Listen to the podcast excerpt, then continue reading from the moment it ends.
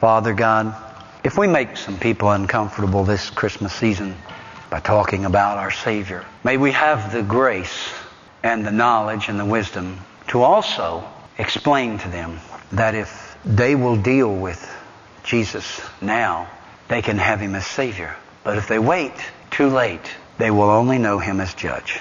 Help us, help us to talk to our loved ones out of love and yet without any shame or embarrassment. Because truly this season is about Him. It's not about Santa Claus, Christmas trees, and Christmas presents. It's about Him.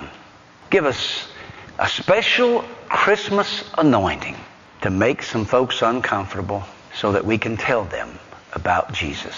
Praise God. Praise God. I know that Randy has a song of some kind to uh, close this service with today. And I hope that you will have lots of good times this week. As you have already been told, we will not have a Wednesday night service. So you will be able to enjoy the time with your family. Some of you may have to do some travel. I understand that. And if you do, may you have the traveling mercies of God with you and you return safely to us. I can remember the times when we lived away from home and we would have long distances to travel to get home for Christmas, to be with our kids or be with our families. Thank God we don't have that now. We have our families right here with us.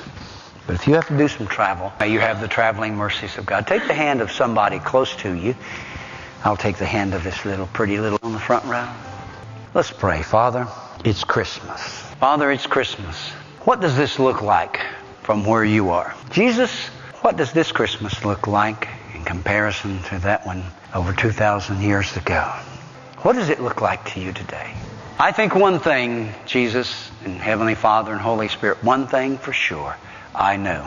You are looking down on this world with eyes of love, and you are very, very concerned about everyone not yet come to the knowledge of Jesus as Savior. And right now, we prepare our hearts to be your servants and your messengers as we go forth from this place, to touch our family who are closest to us. Some may be going through some very difficult times, just like Mary and Joseph in that first Christmas. Poverty.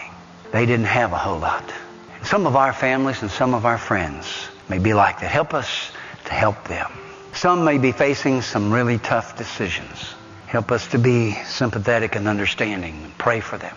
Still others of our family may not know you at all. Help us to live our life in such a way that, yes, it disturbs them, but they know we love them. In Jesus' name, amen.